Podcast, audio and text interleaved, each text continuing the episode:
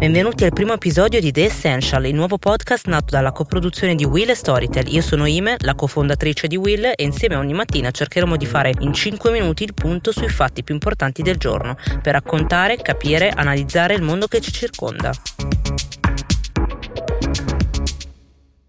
Quale momento migliore di iniziare un podcast se non in mezzo a una pandemia globale? È sempre stato un mio piccolo sogno quello di fare la voce narrante in un podcast, in realtà sono sempre stata ospite però dall'altra parte, questa volta faccio io la host, come direbbero gli inglesi, e quindi sono felice di registrare questo, questa prima puntata pilot da dentro la mia cabina armadio perché eh, i sound designer mi hanno detto che così assorbe meglio il suono, perché ovviamente la quarantena ha cambiato anche eh, il modo di registrare podcast e quindi dobbiamo arrangiarci così. Chiaramente le nostre vite sono cambiate molto eh, in queste ultime settimane e cambierà anche per le prossime. Pensare che davvero solo pochi mesi fa, poche settimane fa, eravamo in un altro mondo.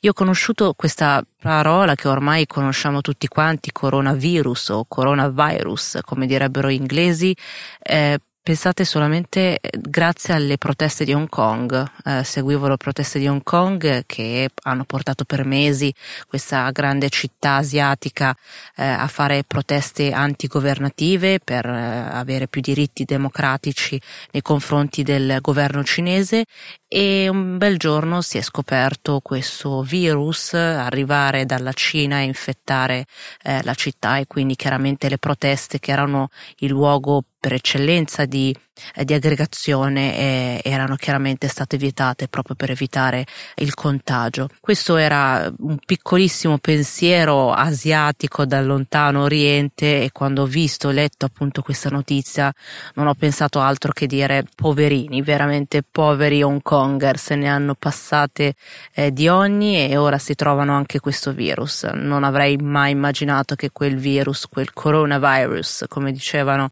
sarebbe arrivata ovunque.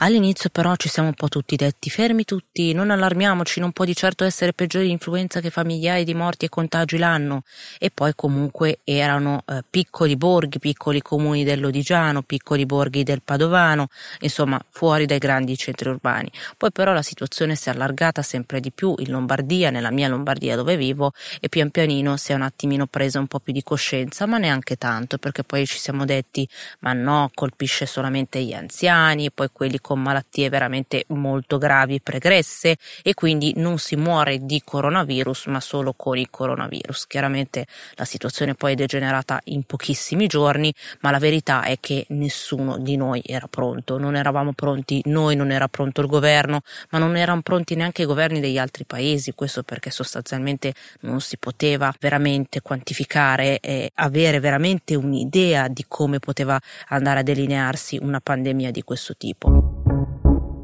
Neanche la grande Cina in realtà è riuscita subito a contenere contagi, nonostante potentissimi mezzi sia di controllo che di sorveglianza, infatti sono scappate via eh, prima dalla quarantena milioni di persone da Wuhan, dalla città che conosciamo ormai tutti come epicentro dell'epidemia, chiaramente aiutando alla diffusione del virus sia in Cina che poi in tutto il mondo. Quindi figuriamoci un paese come l'Italia e figuriamoci l'Europa, l'Europa di oggi che è ancora molto divisa tra paesi del nord e paesi del sud, un paese come il nostro eh, sente molto le difficoltà, soprattutto in questi momenti dove le differenze vengono acuite. Ricordo che il, l'Italia è l'ultimo paese a crescere in Europa con una crescita PIL dell'anno veramente decimale, quindi la situazione è difficile, una risposta europea non c'è ancora, la pandemia è globale e ancora gli Stati membri continuano a rispondere ognuno per sé, ognuno decide quanto e come ehm, allungare e mettere o meno le misure restrittive. Dovremmo aspettare aspettare solamente nei prossimi giorni per capire